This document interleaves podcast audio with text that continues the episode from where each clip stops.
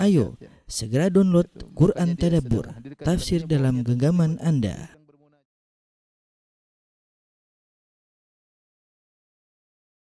Bismillahirrahmanirrahim.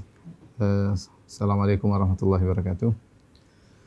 Alhamdulillahi ala ihsanih wa syukru lahu ala taufiqihi wa amtinanih wa asyhadu an la ilaha illallah wahdahu la syarika lahu ta'ziman li sya'nih wa asyhadu anna Muhammadan abduhu wa rasuluhu da ila ridwanih. Allahumma salli alaihi wa ala alihi wa ashabihi wa ikhwani. Para ikhwan dan akhwat, para pemirsa yang dirahmati oleh Allah Subhanahu wa taala. Uh, alhamdulillah uh, puji dan syukur kita panjatkan kepada Allah yang berikan kita segala kemudahan sehingga pada kesempatan kali ini kita bisa kembali uh, bersua dalam rangka untuk saling mengingatkan. Semoga pertemuan kita diberkahi oleh Allah Subhanahu wa taala dan sebagai pemberat timbangan kebajikan kita di akhirat kelak. Uh, pada kesempatan kali ini uh, saya akan menyampaikan tentang uh, pengaruh ya makanan halal dalam kehidupan kita di dunia maupun di akhirat. Uh, sungguhnya Allah Subhanahu wa taala menyebutkan dalam Al-Qur'an orang-orang yang mau surga adalah orang-orang yang tayyibin. Tayyibin itu orang-orang yang baik. Alladzina tatawaffahumul malaikatu tayyibina yaquluna salamun alaikum udkhulul jannata bima kuntum ta'malun. Ta dalam uh, surat An-Nahl kata Allah Subhanahu wa taala dan orang-orang yang para malaikat mewafatkan mereka dalam kondisi thayyibin, dalam kondisi baik ya, dalam kondisi baik-baik ya. Mereka berkata keselamatan atas kalian, masuklah kalian ke dalam surga. Ya, demikian juga dalam uh, surat Az-Zumar malaikat berkata, "Tibtum fadkhuluha khalidin." Ya. Berkata para penjaga surga kepada orang-orang yang mau surga, dengan perkataan mereka tibetum kalian dalam kondisi baik masuklah kalian dalam surga kekal selamanya dalam surga.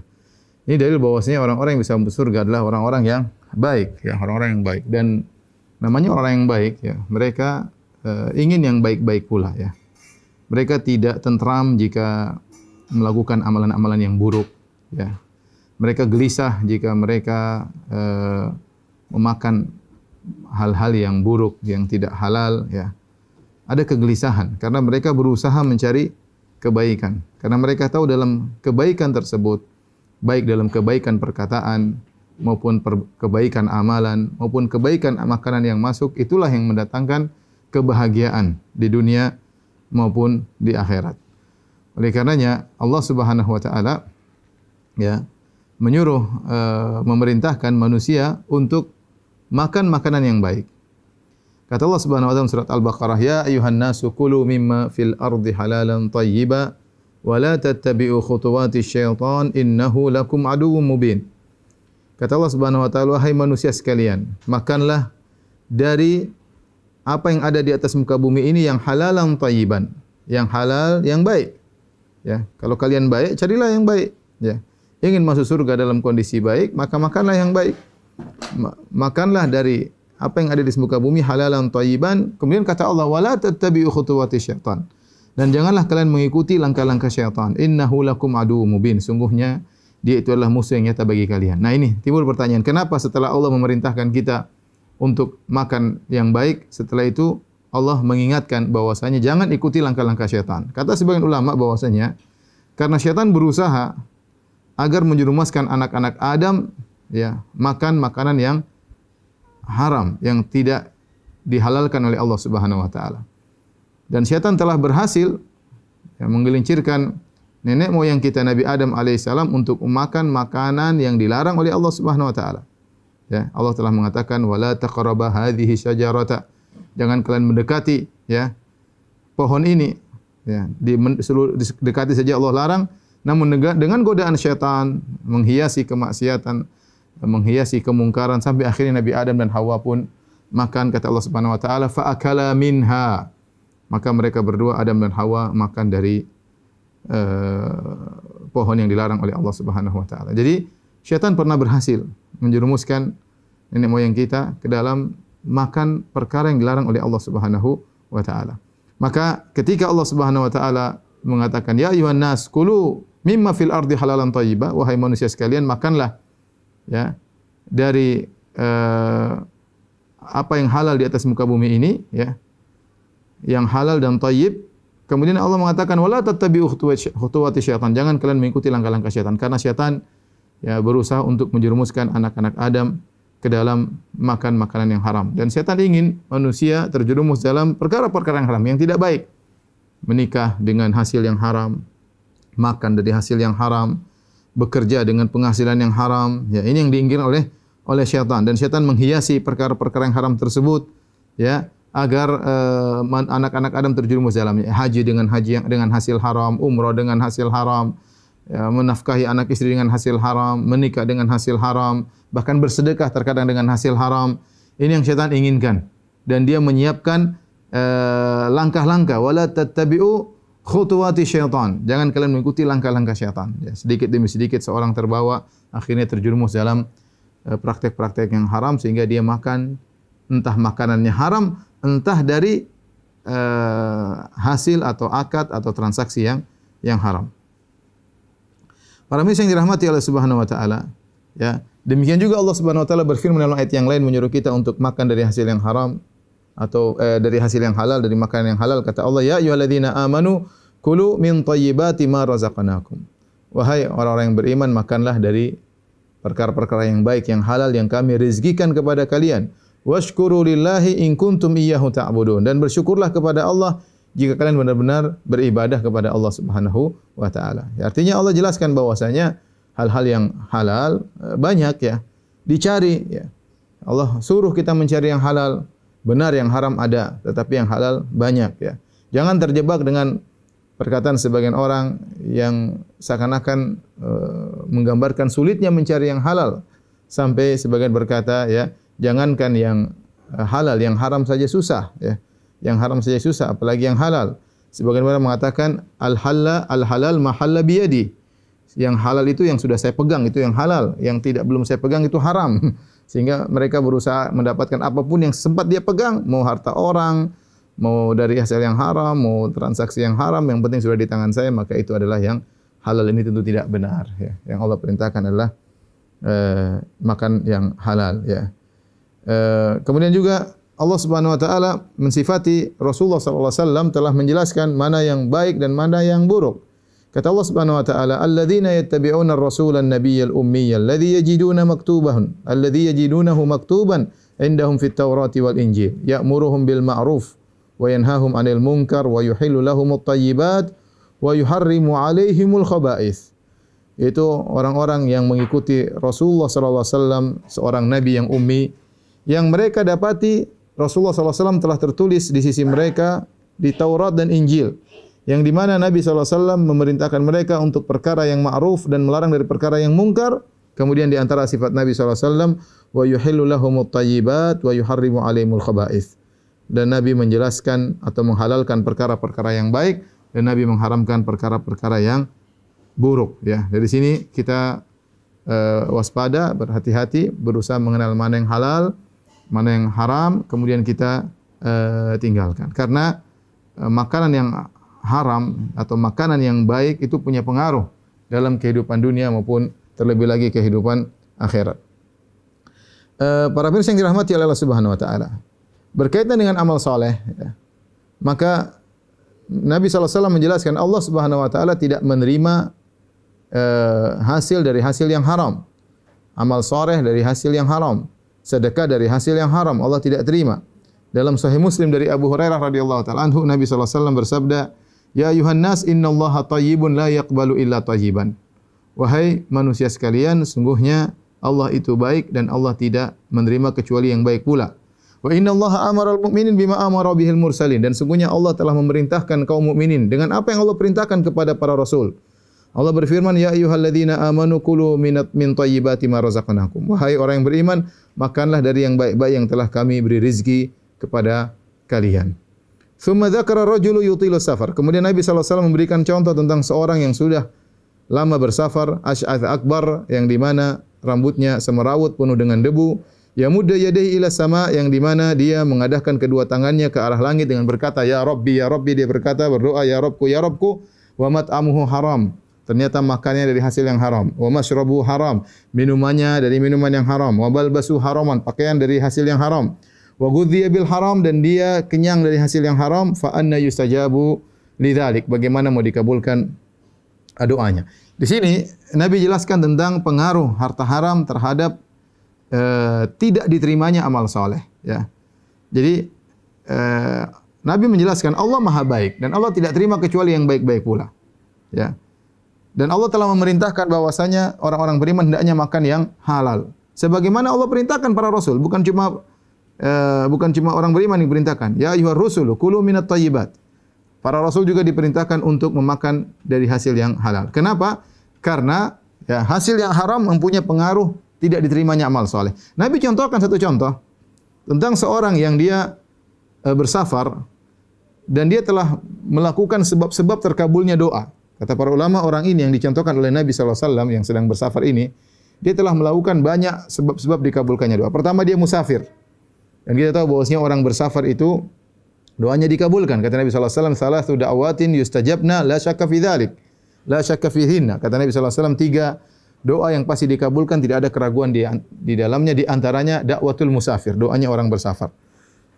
Karena orang bersafar ini turun rahmat kepadanya dalam kondisi sulit, dia sedang jauh dari keluarga, jauh dari uh, rumahnya, jauh dari kampungnya, ya. Kemudian tidak makan makan yang biasa dia makan, tidak naik kendaraan yang biasa dia naik, tidak tidur di biasa tempat dia tidur sehingga Allah berikan keringanan, rahmat Allah turun kepadanya di antaranya doanya dikabulkan. Jadi orang ini musafir. Yang kedua, yutilu safar, sudah lama bersafar. Sudah lama bersafar dan semakin lama dia bersafar semakin mustajab dakwah, semakin dikabulkan doanya. Kemudian yang ketiga, kondisi dia asy'atha akbar, dalam kondisi semrawut dan penuh dengan debu. Jauh dari kesombongan ya. Orang artinya dia tidak necis ya. Uh, dia tidak keren ya. Baju dia semerawut penuh dengan debu. Rambutnya juga tidak sempat dia rapikan penuh dengan debu. Ini uh, orang yang jauh dari kesombongan mudah untuk dikabulkan doanya. Oleh karenanya uh, Allah bangga dengan para jamaah haji di padang Arafah di hadapan para malaikat. Kata Allah Subhanahu wa taala unzuru ila ibadi haula'i ya jauni syu'than ghubran usyiduhum bi anni qad usyidukum bi anni qad ghafartu lahum kata Allah kepada para malaikat lihatlah hamba-hambaku mereka datang di padang Arafah dengan penuh uh, semerawut, rambut yang semerawut penuh dengan debu, mereka meminta kepada Allah, saksikanlah aku telah mengampuni dosa-dosa mereka. Contohnya lagi, Nabi SAW mengatakan, akrabu ma yakunul abdu min rabbih wa wasajid. Orang paling dekat dengan Allah tatkala sedang sujud. Tatkala seorang sedang sujud, dia jauh dari kesombongan. Kenapa? Uh, bagian tubuhnya yang dia banggakan, kepalanya sedang dia letakkan di atas tanah sambil dia berdoa, Subhana rabbiyal a'la bihamdi. Segala maha suci bagi Allah yang maha tinggi. Di saat itu kata Nabi sallallahu alaihi wasallam ya berdoalah faaksiru doa berdoalah banyaklah berdoa. Faqamin astajaba lakum. Sangat mudah dikabulkan. Kenapa? Karena dia jauh dari kesombongan. Lihat orang ini. Dia tadi musafir. Yang kedua dia sudah lama bersafar. Yang ketiga dia jauh dari kesombongan. Ini sebab doa dikabulkan. Kemudian yang bundu ya dia ila sama. Di antara sebab doa dikabulkan yaitu seorang mengangkat tangan kepada Allah Subhanahu wa taala. Makanya Nabi sallallahu alaihi wasallam terkadang mengangkat tangan tatkala sampai terkadang sampai tinggi sampai terlihat putih uh, ketiak beliau alaihi salatu wasalam ya. Bagaimana Nabi sallallahu alaihi wasallam uh, berdoa kepada Allah Subhanahu wa taala dengan mengangkat kedua uh, tangannya. Kemudian di antara sebab dikabulkannya doa, dia bertawassul dengan nama Allah ya Rabb. Dia mengatakan ya Rabbi, ya Rabbi, ya Rabbku, ya Rabbku, ya. Subhanallah, lima sebab ya, dia uh, dikabulkan doa. Ya, pertama safir, kedua safarnya lama, tiga rambutnya semerawut dan penuh dengan debu jauh dari kesombongan. Yang keempat dia mengadakan kedua tangannya ke langit. Yang kelima dia mengulang-ulangi doanya ya Rabbi ya Rabbi. Yang keenam dia bertawasul dengan uh, rububiyah nama Allah Ar-Rabb. Seharusnya dikabulkan. Ternyata Nabi mengatakan fa anna yustajabu lidzalik. Bagaimana mau dikabulkan doanya? Nabi merasa sulit dikabulkan doanya. Kenapa Nabi berkata wa mat'amu haram, makan dari hasil yang haram. Wa mashrabuhu haram, minum dari hasil yang haram. Wa malbasu haram, pakaian dari hasil yang haram. Wa bil haram, dia kenyang dari hasil yang haram. Bagaimana mau dikabulkan? Ini isyarat bahwasanya makanan halal dan makanan haram berpengaruh dengan amal soleh yang kita kerjakan. Ya, di antaranya doa tidak dikabulkan. Bisa jadi seorang kelihatannya secara zahir amal solehnya banyak, ya mungkin dia bersedekah, mungkin dia umrah, mungkin dia haji, mungkin dia berbakti sama orang tua, tapi ternyata semua dari hasil yang haram, hasil menipu orang, hasil dari praktek riba, dari hasil dari mendolimi orang lain, ya hasil dari korupsi, hasil dari macam-macam. Maka ini semua meskipun kelihatannya dia seakan-akan banyak beramal soleh, tapi tidak diterima oleh Allah Subhanahu wa Ta'ala. Ini contoh yang di, di, disebutkan oleh Nabi. Ini contoh sebab untuk dikabulkan banyak sudah sempurna sebab-sebab tersebut, namun ada penghalang satu yaitu makan dari hasil yang haram, maka buyar semua ibadahnya tidak diterima oleh Allah. Makanya di awal hadis Nabi SAW mengatakan, Inna Allah tayyibun la yakbalu illa tayyiban. Sungguhnya Allah maha baik dan Allah tidak menerima kecuali yang baik pula. Ya. Kemudian juga dalam hadis yang diriwayatkan oleh Ibnu Majah dengan sanad yang hasan, kata Nabi SAW, Al-aktsaruna humul asfalun yaumal qiyamah. Illa man qala bil mali hakadha wa hakadha wa kasbuhu min tayyib. Kata Nabi SAW, orang yang paling banyak hartanya pada hari kiamat, humul asfalun. Mereka orang yang paling rendah pada hari kiamat. Saya ulangi, kata Nabi, al-aktsarun, orang yang paling banyak hartanya di dunia, humul asfaluna yaumal qiyamah. Mereka orang yang paling rendah pada hari kiamat illa man qala bil mal hakadha wa hakadha kecuali yang bersedekah ke sini, bersedekah ke sana, ya mengeluarkan harta di jalan Allah Subhanahu wa taala. Kalau tidak maka mereka yang paling rendah. Ya, kalau hanya mengumpulkan harta untuk kesenangan duniawi maka mereka akan paling rendah, paling hina di akhirat kelak. Kemudian kata Nabi SAW, kecuali orang yang mengqala bil mali hakadha wa hakadha, kecuali yang bersedekah ini, bersedekah itu, ya wa kasbuhu min dan hasil hasilnya dari yang halal dari hasil dari yang halal. Ini isyarat bahwasanya seorang yang pendapatannya dari hasil yang haram maka dia akan terhina pada hari kiamat kelak. Ya. Sebaliknya ya. Sebaliknya bayangkan kalau orang beribadah meskipun kelihatannya sepele meskipun kelihatannya sedikit tetapi dari hasil yang halal maka Allah akan besarkan hasilnya ya Allah akan agungkan pahalanya. Dalam hadis kata Nabi SAW Sahih Bukhari dan Sahih Muslim, Rasulullah SAW bersabda, "La yatasaddaqu ahadun bitamratin min kasbit thayyib." Tidaklah salah seorang pun bersedekah dengan satu butir korma saja, tapi dari hasil yang baik, dari hasil yang halal. Satu butir korma, tidak banyak-banyak. Artinya itu butir korma berapa sih harganya? Ya, enggak sampai lima ribu rupiah. Ya. Artinya dia dia bersedekah dengan satu butir korma. Tetapi sedekah tersebut min kasbin thayyib dari hasil yang halal. Illa akhadahu Allah biyaminihi fayurabbiha kama yurabbi ahadukum fuluwahu. Kecuali Allah akan menerima sedekah tersebut dengan tangan kanannya. Lalu Allah kembangkan sedekah tersebut sebagaimana salah seorang dari kalian mengurusi kudanya yang kecil sampai besar. Hatta takuna mislal jabali au a'zam sampai akhirnya pahala tersebut sedekah yang satu butir korma tersebut besarnya seperti tumpukan korma seperti gunung. Bayangkan. Kenapa? Rahasianya apa? Karena satu butir korma yang dia sedekahkan itu min kasbin taib. Dari hasil yang halal. Dari hasil yang yang halal. Ini uh, memberi semangat kepada kita agar kita berusaha dalam berinteraksi, dalam memakan makan yang halal ya karena itu pengaruh dalam amal soleh kita. Bisa jadi amal soleh kita sedikit, mungkin waktu kita kepada orang tua tidak banyak, mungkin sedekah kita kepada kakak dan adik kita tidak banyak, mungkin perhatian kita sama tetangga tidak banyak. Tetapi kalau dari hasil yang halal, Allah bisa besarkan ya, bisa besarkan seperti tadi satu butir korma, Allah besarkan pahalanya seperti uh, korma sebesar gunung yang disedekahkan. Dan ini fadlullah, ya karunia dari Allah Subhanahu wa taala. Ya, ini dalil yang sangat jelas bahwasanya hasil yang halal berpengaruh tentang kualitas pahala ibadah yang uh, yang uh, kita lakukan. Karenanya para salaf dahulu ya uh, uh, mereka berusaha untuk makan dari uh, hasil yang halal ya. Mereka berusaha untuk makan dari hasil yang halal. Dicontohkan oleh Nabi sallallahu alaihi wasallam ya, dari hadis Abu Hurairah radhiyallahu taala anhu Nabi SAW berkata, Inilah ongkelibu ila ahli. Sungguh aku pulang ke rumah, ke rumahku. Fa'ajidu tamrata saqitatan ala firashi. Au fi baiti. Lalu aku dapati ada uh, satu butir korma jatuh di tempat tidurku di rumah. Ya. Fa'arfa'uha li'akulaha. Aku kemudian mengambil itu butir tersebut mau aku makan. Thumma akhsha an takuna minas sadaqah fa'ulqiha. Namun aku khawatir ternyata uh, korma tersebut adalah korma sedekah maka aku buang. Ya. Karena kita tahu Nabi SAW Ahlul Bait dilarang makan dari sedekah. Nah, Ahlul Bait boleh makan dari hadiah. Ya, sebagaimana dalam kisah yang panjang tatkala Salman Al-Farisi untuk mengecek Rasulullah adalah seorang Rasul atau tidak, Salman Al-Farisi kasih sedekah kepada Nabi. Akhirnya Nabi SAW menyuruh para sahabat untuk makan dan Nabi tidak makan. Tetapi ketika Salman kasih hadiah, maka Nabi SAW juga ikut makan. Karena Nabi dilarang makan dari hasil sedekah. Nah Nabi SAW suatu hari pulang ke rumah, dia dapati korma jatuh. Dan Nabi SAW tidak ingin ada kenikmatan Allah yang terbuang. Ini korma jatuh, diambil mau dimakan. Ini nikmat dari Allah tidak dibuang-buang, tidak mubazir. Ketika Nabi mau makan, Nabi ingat, jangan-jangan ini harta sedekah, maka Nabi tidak jadi makan. Dalam riwayat yang lain, Nabi SAW berjalan, menutup jalan, ya, kemudian wajah datang tamratan bitarik. Nabi mendapati sebutir korma di jalan. Jatuh, Nabi ambil. Kemudian Nabi ingin makan, tidak jadi. Nabi khawatir ini korma sedekah. Ya. Korma sedekah sehingga Nabi tidak mau masukkan ke dalam mulutnya. Beliau tidak ingin dalam perutnya ada hasil yang haram. Ya, demikian juga hasil yang syubhat yang diragukan. Jangankan yang haram yang syubhat saja Nabi tinggalkan.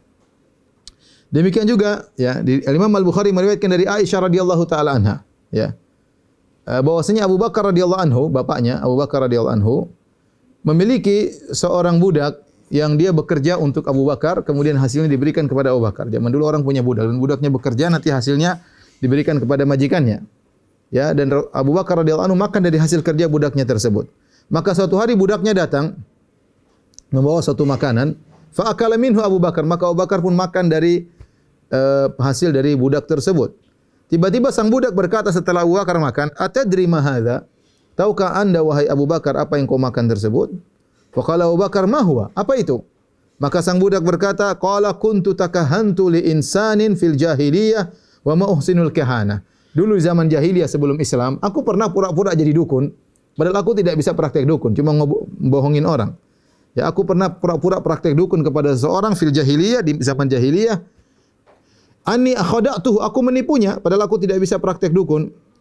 Falaqiyani fa'atani bidzalik. Ya. Kemudian sekarang dia ketemu saya orang tersebut dan dia kasih aku upah mungkin ya, atau terima kasih atau uh, tanda jasa. Maka itu tadi makanan yang saya bawa, yang Anda makan wahai Abu Bakar. Fahadha alladhi akalta minhu, itu tadi yang dia kasih, itu yang kau yang kau makan. Maka apa yang dilakukan Abu Bakar radhiyallahu anhu? Fa adkhala Abu Bakrin yadahu.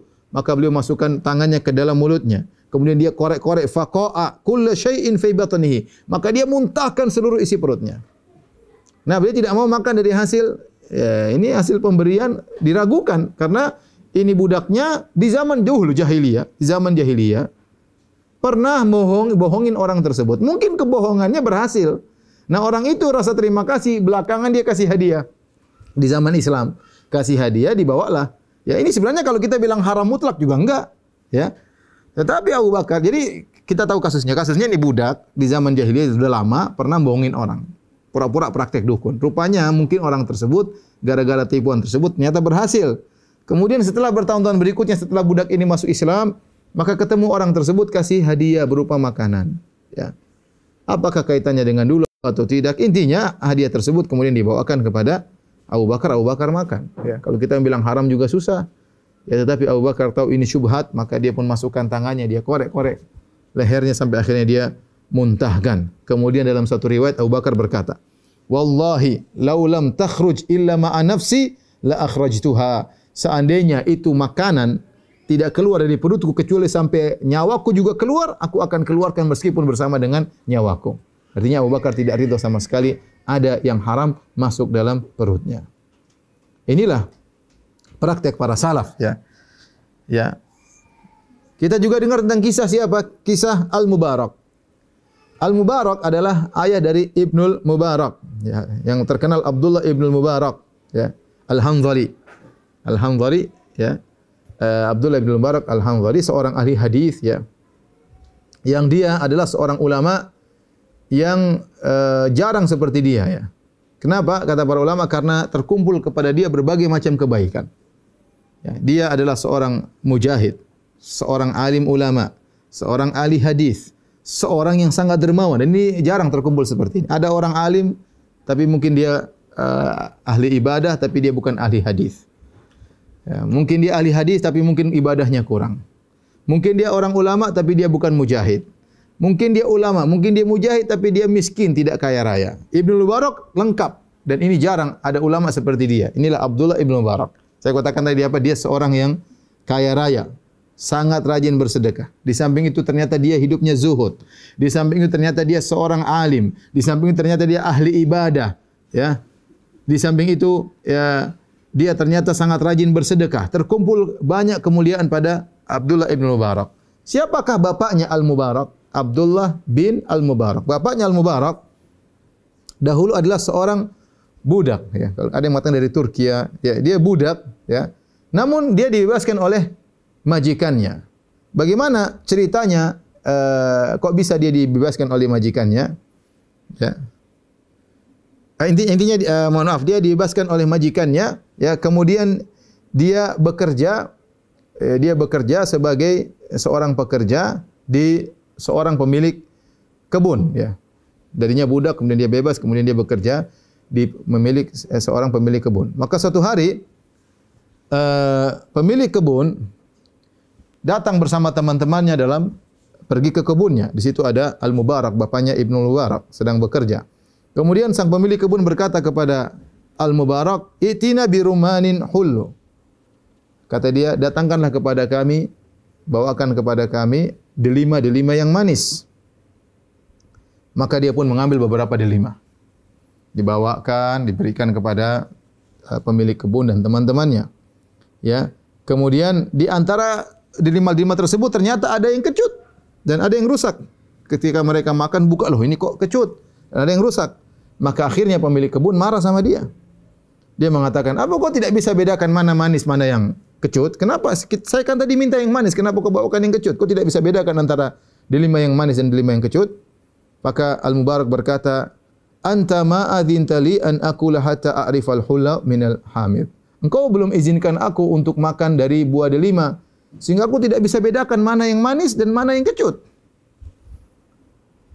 Maka heranlah pemilik kebun. Ya namanya penjaga kebun ya harusnya makan bebas aja. Tapi karena dia belum diizinkan untuk makan, maka dia hidangkan eh, delima tanpa membedakan manis mana yang manis dan mana yang kecut.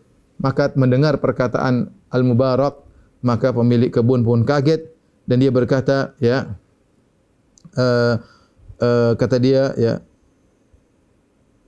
dia menyangka bahwasanya, ya, uh, sudah berapa lama ya, anta mundu kada wa kada tahrusul bustan, kau sudah lama menjaga kebun ini, kau tidak pernah makan sama sekali, ya.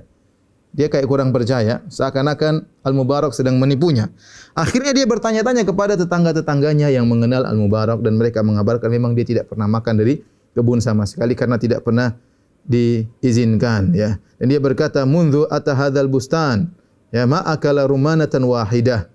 Mereka berkata, dia sejak datang ke kebun, kerja di kebun tidak pernah makan satu butir buah delimnya sama sekali. Maka akhirnya pemilik kebun pun kagum dengan akhlak dari Al-Mubarak tersebut Kemudian dia berkata kepada Al-Mubarak yang sedang bekerja kepada dia berkata, "Laisa indi ila binatun wahidah." Saya tidak punya putri kecuali satu orang. Faliman uzawijuha? Menurut kamu siapa yang kepada siapa aku nikahkan putriku? Maka apa kata Al-Mubarak al-Yahud yuzawijun bil mal, lil mal. Adapun orang-orang Yahudi mereka menikah karena harta wan nasara lil jamal. Orang-orang Nasara menikah karena kecantikan. Wal Arab lil hasab wan nasab. Orang-orang Arab menikah karena melihat nasab dan kedudukan. Wal muslimun lit taqwa. Orang-orang Islam menikah karena takwa. Maka akhirnya pemilik kebun ini berkata, "Ma ra'aitu atqalillahi minka." Aku tidak melihat orang yang lebih bertakwa dari engkau, wahai Al-Mubarak. Maka dia pun nikahkan putrinya dengan Al-Mubarak. Maka lihatlah ya, bayangkan Al-Mubarak dia tidak mau makan makanan yang haram. Jangankan yang haram, yang syubhat. Padahal kita tahu namanya urf masyarakat, namanya penjaga kebun ya boleh makan dong. Boleh lah. Apalagi kalau sudah jatuh. Tapi karena dia tidak pernah diizinkan bertahun-tahun dia dia tidak pernah makan sama sekali.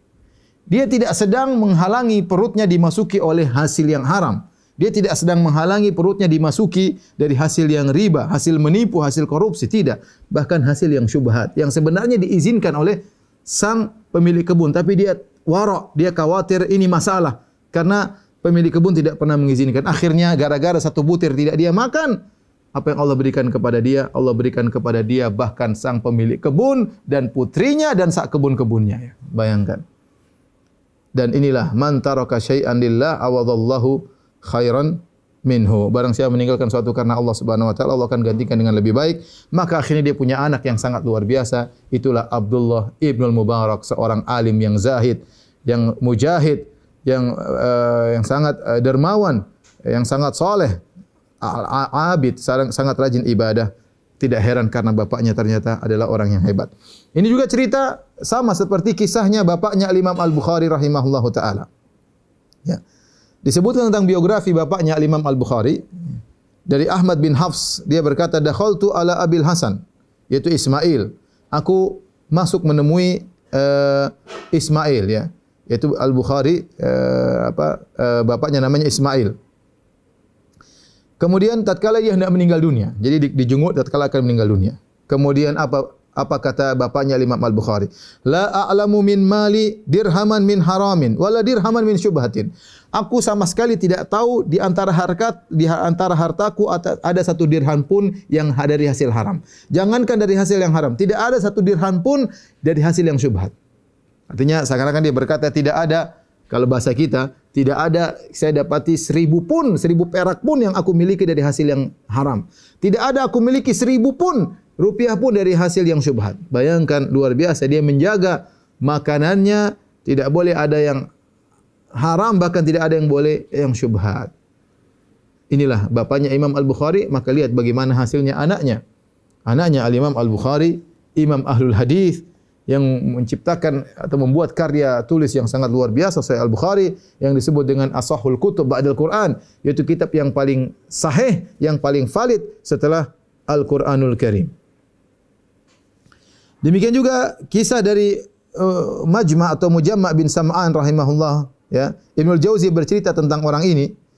Orang ini datang, orang soleh ini datang ke pasar sambil menjual uh, kambing. Dia jual kambing. Subhanallah, setiap ada orang yang beli kambing dari dia dia berkata, "Yukhayyalu ilayya anna fi labaniha muluha." Setahu saya, kayaknya dia, dia dia jelasin, kayaknya ini susu perahan dari kambing yang saya jual ini agak asin-asin, itu kurang tidak tidak segar. Ya. Setiap ada yang mau beli, dia kasih tahu, ya. Subhanallah. Jujur luar biasa. Ya. Bukan menjual barang dengan menutupi aibnya dengan berbohong. Ya. Ini orang-orang soleh yang tidak ingin makan dari hasil yang haram, tidak ingin makan dari hasil menipu seorang pun, tidak ingin makan dari hasil ya uh, apa namanya mengelabui orang lain.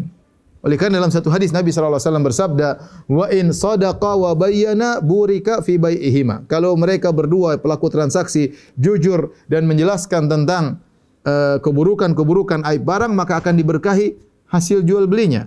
Wa in kadzaba wa katama, namun jika mereka berdua bohong, wa katama dan menyembunyikan aib-aib barang, muhiqat barakatu bai'ihima, maka akan dihapuskan keberkahan penjual beli tersebut. Dihapuskan keberkahan maksudnya apa? Meskipun hasilnya banyak. Saya orang sekarang jual mobil. Sudah dia pakai mobil tiga tahun, kemudian dijual. Dia tutup-tutupi. Gimana? Oh mobil bagus. Masuk ke bengkel bagus. Padahal dia tahu ada aibnya. Ya tidak semua ahli bengkel tahu tentang aib mobil tersebut. Dia tahu dia tutupi. Silakan kau periksa. Kalau ada cacat ya terserah kamu periksa ya. Namanya orang beda dengan pemilik sendiri. Pemilik sendiri terkadang tahu bagian cacat-cacatnya yang tidak diketahui oleh penjual, tidak tahu oleh pembeli dan tidak diketahui oleh pemilik bengkel. Dia sembunyikan. Benar dia dapat harta yang banyak tetapi tidak berkah, dihapus keberkahannya oleh Allah Subhanahu wa taala. Akan berpengaruh dalam kehidupannya, akan berpengaruh dalam ke kebahagiaannya, akan berpengaruh dalam akhlak dirinya, akhlak istrinya mungkin, mungkin akhlak anaknya akan berpengaruh dengan kebahagiaannya. Makan haram itu berpengaruh tentang semangat seorang beribadah, akan berpengaruh dengan kemalasan dia untuk bangun salat subuh, akan berpengaruh kepada dia dalam malasnya dia bangun untuk salat malam, akan berpengaruh kepada diri dia untuk pelit. Semua pengaruh hasil yang haram. Kenapa dia zalimi orang, dia tipu orang. Kan sebagian orang, ya kalau dulu saya waktu ya uh, misalnya mau beli saya mau beli di, di, di ada pasar ya di misalnya di, di di Arab sana ada pasar pasar mobil bekas. Maka sebagian kawan bilang, ya Firanda, kalau kau beli mobil di sana sudah, jangan kau percaya siapa pun. Ya meskipun jenggotnya panjang, jangan percaya. Harus cek, benar-benar cek. Karena be, namanya setan banyak di pasar. Ya. Kadang orang benar, kadang orang bohong. Ya. Kita saja merasakan kita kalau mau jual barang, ya, mau jual barang, kita mau kita maunya misalnya harga barang serat, uh, mobil 200 juta. Kita tahu kalau kita sebut aib ini jadi turun 150 juta, ya kita berusaha sembunyikan.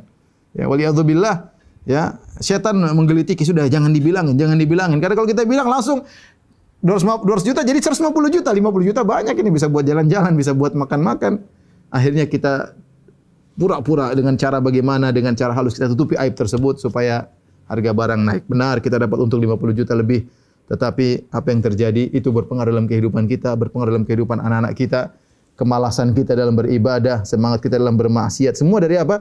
Dari hasil haram yang kita sikap tersebut. Lihatlah tadi bagaimana seorang ulama tadi jual on uh, jual kambing maka dia jelaskan tentang keburukan keburukan kambing tersebut ya. Oleh karenanya para mirsa yang dirahmati oleh Allah Subhanahu wa taala kita sekarang hidup di zaman yang memang mau kita harus akui banyak syubhat ya, banyak transaksi yang syubhat ya.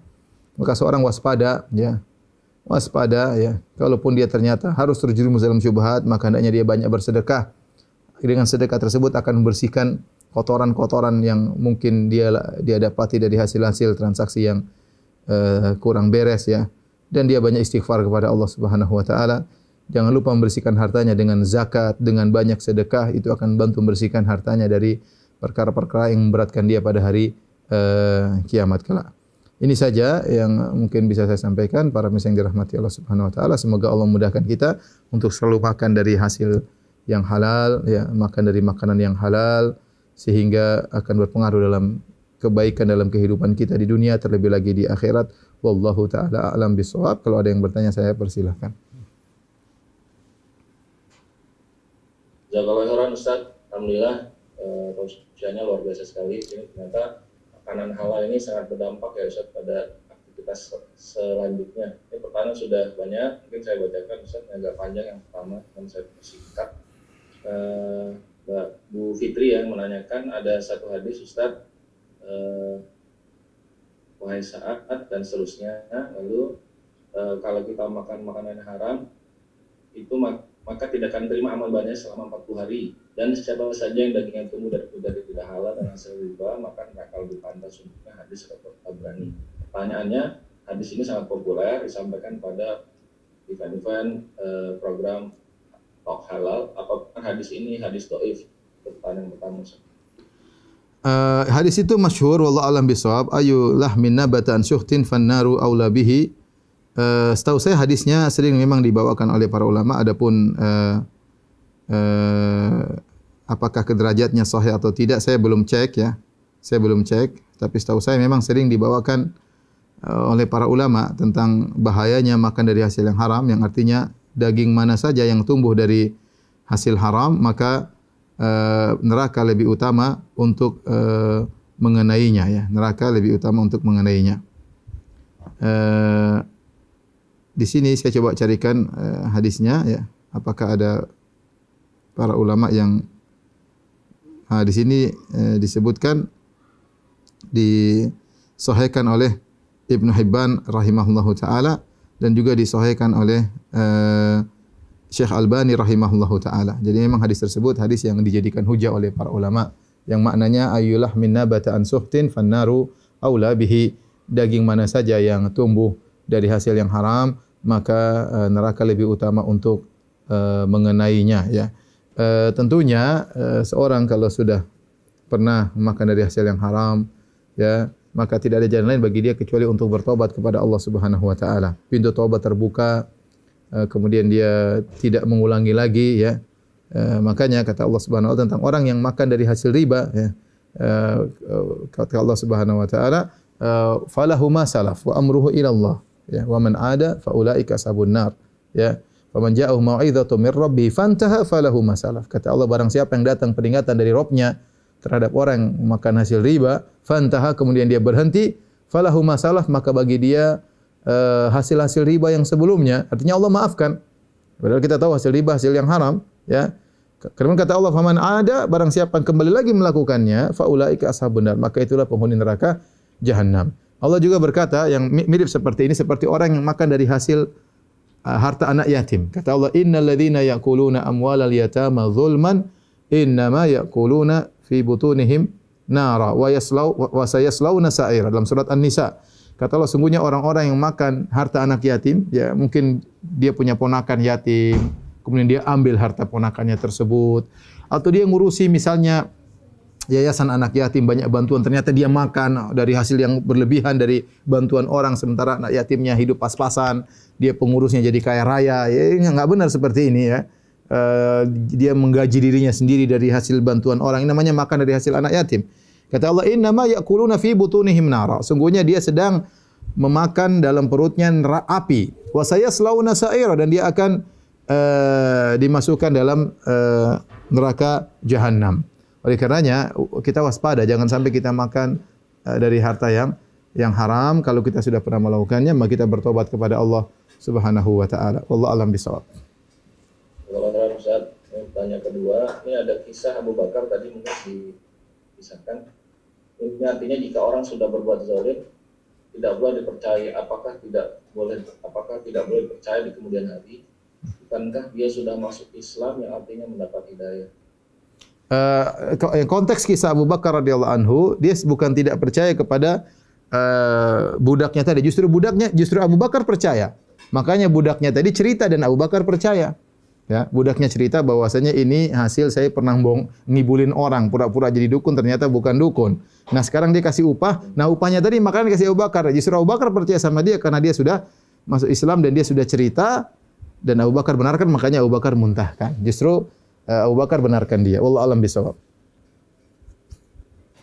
Silakan. Ya. Ini Ustaz, apakah sifat makanan kita makan atau kita nafkahkan kepada anak cucu kita sifatnya kekal mengalir dalam darah keturunan kita? Misalnya suatu saat anak keturunan kita bisa terjerumus dalam lingkungan yang buruk atau bahkan terkena suatu penyakit. Sifat makanan haram maksudnya. Uh, kita bilang bahwasanya makanan haram, kemudian juga ini adalah sebab-sebab keburukan, ya. Ya, sebab-sebab keburukan. Terkadang benar-benar menimbulkan akibat, terkadang Allah tunda akibatnya, terkadang seorang bertobat kepada Allah dan macam-macam. Tapi kita bilang itu semua bisa terjadi. Semua bisa terjadi. Bahwasanya sebab uh, makanan haram ini bisa menimbulkan akibat-akibat yang yang buruk ya. Bisa jadi seorang makan dari hasil yang haram ternyata anaknya tidak apa-apa, anaknya tidak tahu apa-apa, Allah tidak memberi teguran melalui anaknya. Dan sebaliknya bisa jadi dari hasil yang haram tersebut ternyata kehidupan keluarganya yang kacau, kemudian maksiat banyak terjadi dalam keluarga dan akhirnya menjadi anak yang nakal. Itu semua mungkin terjadi. Tapi saya katakan kalau kita sudah tahu kita pernah melakukan harta yang haram, makan hasil-hasil yang haram, maka kita bertobat kepada Allah. Tidak ada kata terlambat dalam bertobat kepada Allah Subhanahu uh, wa taala ya. Saya sempat tadi baca ada tulisan uh, cukup bagus di medsos dikatakan di musim corona semua pintu tertutup kecuali pintu tobat terbuka terus. ya. Ustaz, berikutnya Ustaz, ini ada anak, pertanyaan anaknya mengingatkan orang tuanya Ustaz. Hmm. Kan saya orang tuanya bekerja di bank konservatif. Sebagai anak, dia sarankan orang tuanya pindah kerja. Hmm. Bagaimana jika orang tuanya tidak mendengarkan saran anaknya untuk pindah? Apakah sebagai anak, uang dan makanan yang dimakan halal dan ridho Allah? Uh, jika seorang istri punya suami uh, dari hasil yang haram, ya. Atau seorang anak punya ayah bekerja dari hasil yang haram, Apakah dia boleh sang istri boleh makan dari hasil kerja suaminya yang bekerja di hasil yang haram atau sang anak bolehkah makan dari hasil ayahnya yang kerja di haram, tempat yang haram? Jawabannya uh, tentu kalau mereka bisa mandiri tanpa makan dari hasil seorang istri bisa mandiri tanpa makan dari hasil suami itu yang terbaik. Demikian juga seorang anak bisa mandiri tidak makan dari hasil suami itu yang terbaik. Tapi kalau mereka tidak mampu, maka sebagian ulama berfatwa darurat boleh sang istri makan dari hasil suaminya atau sang anak makan dari hasil, orang tuanya tapi darurat seperlunya saja. Yaitu buat dia sekolah buat dia makan ya. Tidak boleh lebih daripada itu. Tidak boleh kemudian buat beli mobil senang-senang kemudian beli jam-jam mewah. Tidak boleh tidak boleh beli sepatu-sepatu mahal nggak boleh. Karena itu hukum asalnya haram. Maka dia boleh menggunakan sekedar darurat kebutuhan primer saja. Dan kaidah mengatakan ad-daruratu ad-daruratu tuqaddaru biqadariha bahwasanya darurat itu di boleh dipakai sesuai dengan kadar yang seperlunya saja. Sama seperti seorang misalnya di tengah uh, jalan kemudian kelaparan tidak ada makanan kecuali daging babi, maka illa mutturirtum alaih maka boleh makan daging babi tapi jangan sampai kekenyangan apalagi gelegean apalagi dijadikan dendeng dibawa pulang itu enggak boleh. Cukup makan secukupnya saja untuk menghilangkan uh, kelaparan yang bisa membuat dia meninggal dunia. Jadi maksud saya silakan kalau memang dia sudah nasihat. Tugas dia nasihat itu bentuk berbakti kepada orang tua. Jadi saya ingatkan kepada anak ini, terus nasihati orang tuanya. Orang tuanya terima atau tidak terima, pertama nasihat dengan cara yang baik. Kata-kata yang halus, kata-kata menunjukkan kasih sayang. Orang tuanya terima atau tidak terima, dia telah berbakti dan dia telah dapat pahala. Orang tuanya terima alhamdulillah, kalau dia tidak terima maka kalau dia belum bisa mandiri dia boleh makan dari hasil orang tuanya namun secukupnya sesuai dengan kebutuhan primernya saja. Wallahu alam bisawab. Terima kasih. Jazakallah khairan Ustaz. Ini berikutnya uh, ini bagi si awam yang tidak mengerti ketika membeli makanan yang stempel halal mui, apakah dia wajib percaya atau menyelidikinya terlebih dahulu? Uh, tugas kita hanya menilai yang zahir ya. Kalau ternyata suatu uh, apa namanya suatu barang sudah ada stempel MUI ya zahirnya halal ya. Tidak perlu kita periksa-periksa lagi. Ya Allah tidak mempunyai luar kemampuan kita ya kalau zahirnya halal maka meskipun ternyata haram kita tidak berdosa karena kita mengambil hukum asalnya seperti kita tinggal di Indonesia di Indonesia hukum asalnya kaum muslimin penjual rata-rata orang Islam ya tidak perlu kalau kita beli mie ayam kita bilang itu halal atau tidak enggak perlu tidak makan makan aja ya tidak perlu kita beli bakso itu halal atau tidak. Ada kasus satu dua itu di luar di luar keumuman. Ya, tidak kita tidak dibani untuk bertanya kepada semuanya karena kita tinggal di masyarakat muslim. Lain halnya kalau misalnya kita pergi ke Bali. Di sana uh, non muslim lebih banyak ya. Yang yang sembilan mereka tidak halal bagi kita, maka sebaliknya kita bertanya. Hukumnya berubah. Kalau kita tinggal di uh, masyarakat non muslim yang sembelihan mereka tidak halal bagi kita, maka hukum asalnya kita bertanya. Adapun kalau kita tinggal di daerah kaum muslim maka hukum asalnya tidak perlu bertanya. Ada orang jual nasi uduk ini benar enggak ini? Jual ini ini gorengan benar atau tidak? Ini minyaknya benar atau tidak? Ah, repot bagi kita ya. Tidak perlu. Ya, orang muslim yang jual muslim ibu yang jual kita tinggal makan saja. Apalagi sudah label MUI itu lebih daripada yang seharusnya. Ya, apalagi sudah dilabel oleh MUI ini bisa ditanyakan kepada Dr. Andy tadi, beliau tentu pakar dalam hal pelabelan MUI ya. Allah alam bisawab. Jazakallah Ustaz. Berikutnya Ustaz, ini penanya ya, kayaknya sering minta ditraktir misalnya bukan yang traktir ini Ustaz bagaimana kalau kita ditraktir makan-makan oleh teman yang bekerja di bank konvensional bagaimana dengan kehalalan kehalalan makanan yang kita makan darurat kan ditraktir kalau nggak darurat. Jadi emang ada khilaf tentang ya jadi ada khilaf tentang jadi begini. Ada orang punya penghasilan uh, murni haram ada orang punya penghasilan campur. Misalnya dia kerja di riba dan dia juga punya toko ya toko hasil halal ya dia jualan dia punya minimarket tapi dia juga kerja di di riba misalnya. Nah orang seperti namanya hasil kerjanya campur baur. Nah, model kedua yang dia tidak punya pekerjaan kecuali riba. Entah rentenir entah apa pokoknya murni hasil haram. Atau dia tidak punya pekerjaan kecuali judi misalnya. Kita tahu. Nah jika yang pertama yang punya hasil gabung ada ada yang haram ada yang halal kemudian dia traktir kita maka pendapat yang rajih, pendapat yang lebih kuat, maka tidak mengapa. Kecuali dia bilang, eh ini hasil ribaku ya, maka tidak boleh. Tapi kalau dia nggak bilang dan kita tahu dia kerjanya campur, kita boleh, nggak ada masalah. Ini pendapat yang lebih kuat ya. Uh, kemudian uh, model yang kedua yang dia punya hasil tidak ada kecuali cuma yang haram ya. Maka ini juga ada khilaf di kalangan para ulama. Namun saya merajihkan kalau kita tahu 100% hasil dia dari hasil yang haram saja, maka tidak boleh kita terima traktirannya. Tidak boleh kita terima traktirannya ya. Jadi ada ada seorang ya uh, seorang ustadz ditraktir oleh pegawai yang pegawai ini terkadang ya begitulah akhirnya waktu bayar ustadznya bayar sendiri ustadznya bayar sendiri ini pegawai gelisah kenapa ustadz ya karena ini pekerjaannya bukan pekerjaan haram tetapi sering menerima hal-hal yang haram ya. Padahal ini orang juga sudah ngaji tapi ustadznya karena dia waro ya udah saya bayar sendiri aja katanya. Nah apa-apa deh. tapi yang yang yang terakhir ini gelisah ya. Ya itu hak-hak ustadz ya gimana caranya menghadapi dengan baik. Tapi maksud saya uh, hukumnya kalau kita bicara hukum selama orang itu masih campur kerjaannya ada hasil dari yang haram dan halal maka boleh. Ya. Adapun kalau hasilnya murni haram kita tahu tidak ada pekerjaan maka sebaiknya kita menghindar ya. Wallah alam bisawab. Berikutnya Ustaz, ini oh ini masalah perizinan ya Ustaz. Hmm. Bagaimana jika anak makan makanan yang ada di rumah tapi belum izin sama orang tuanya. Jadi ini kayaknya penanya kalau mau makan izin dulu sama orang tua. Apakah makanan itu menjadi haram karena belum mendapat izin? saya baru tahu ada pertanyaan seperti ini. uh, kalau di saya rasa di uh, ya wallah alam. Asalnya harta harta orang tua. Ya, harta tidak boleh diambil oleh anak asalnya.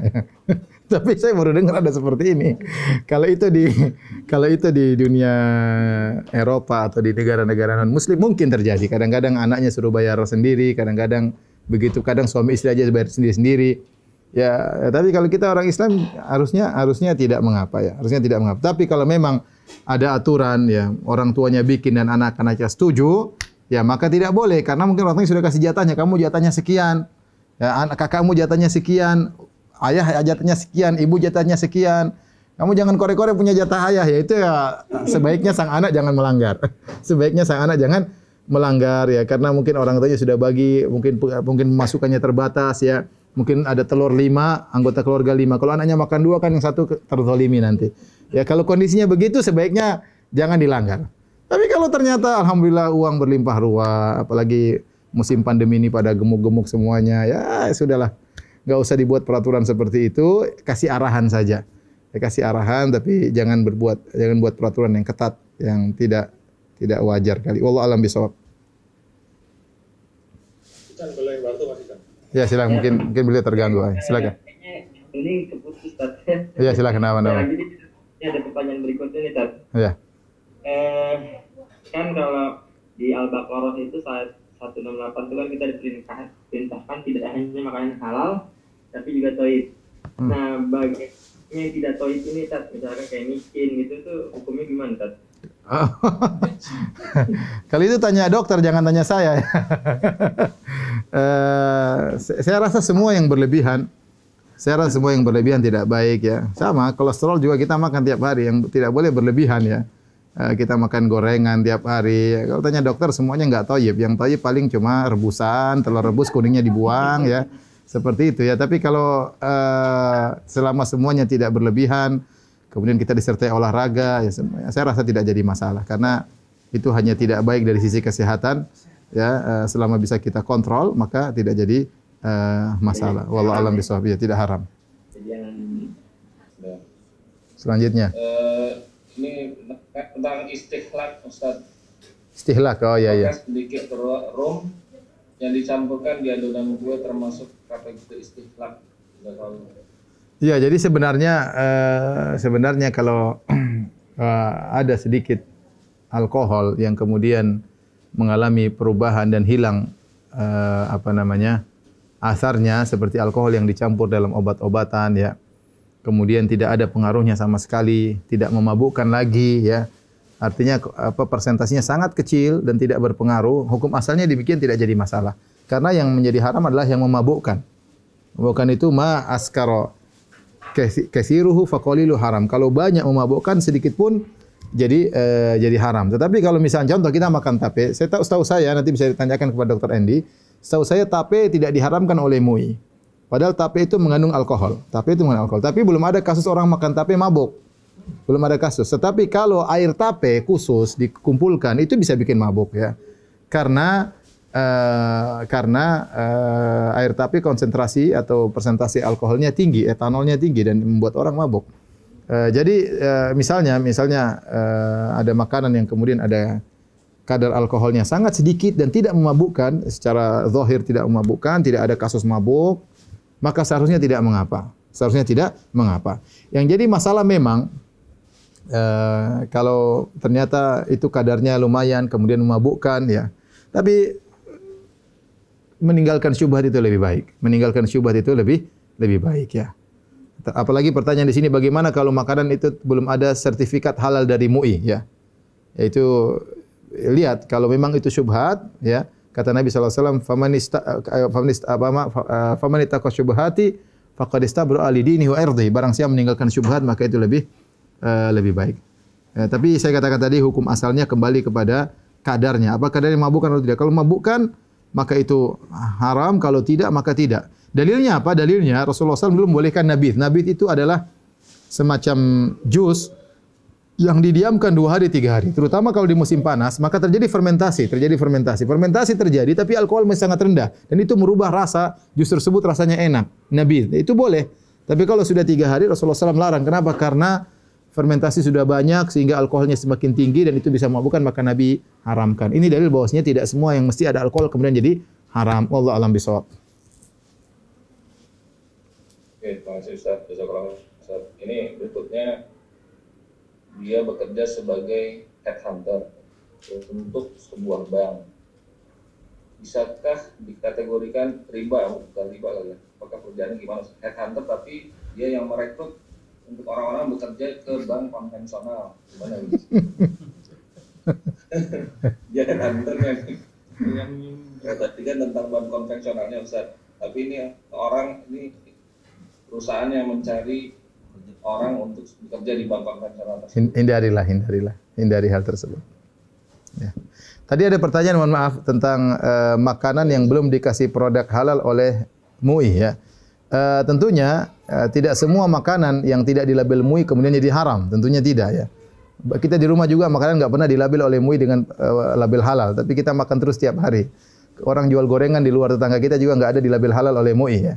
Tetapi kita perlu dengan label MUI pada misalnya restoran-restoran yang kita ragu, misalnya restoran-restoran internasional yang kita tahu berasal dari negara-negara kafir yang mungkin saja ada uh, perkara-perkara atau zat-zat yang haram. Itu ter terkadang kita ragu dan kita butuh untuk uh, pelabelan dari MUI dan itu fungsinya MUI di situ memberi label agar uh, menenangkan masyarakat ya. Jadi intinya kalau kita ragu kata Nabi sallallahu alaihi wasallam, "Da mayaribuka ila ma yaribu." Kalau kau ragu tinggalkan kepada uh, yang tidak yang tidak uh, yang ragu tinggalkan untuk perkara yang tidak meragukan. Allah alam bisawab. Ustaz, Ustaz, Ustaz bagaimana kita berpikir di tentang tugas ke luar negeri ini pekerjaannya tugas ke luar negeri Ustaz, kayaknya jadi driver nih di luar negeri. Hmm, Lalu kita dijamu makan ke restoran makanan Asia non Muslim, tapi menyajikan makanan rebus-rebusan untuk meminimalisasikan meminimalisasikan hal-hal yang bersifat haram tersebut. Dia diajak makan di restoran non muslim. Terus terang saya tidak tahu ya, tidak tahu kondisi di sana, kondisi restoran tersebut. Kalau ternyata non muslim cuma dikasih telur rebus ya nggak ada masalah. Kalau telur rebus doang, tapi kalau misalnya masak rebusan uh, seafood, misalnya uh, rebusan uh, udang atau ternyata ada campuran, jadi masalah campurannya. Kalau benar-benar kita tahu cuma direbus cuma di air putih nggak ada masalah. Tinggal makan saja ya. Tapi kalau ada campurannya sausnya ini kadang-kadang kita jadi pertanyaan karena kita bukan di negara Islam. Kalau di Islam hukum asalnya halal.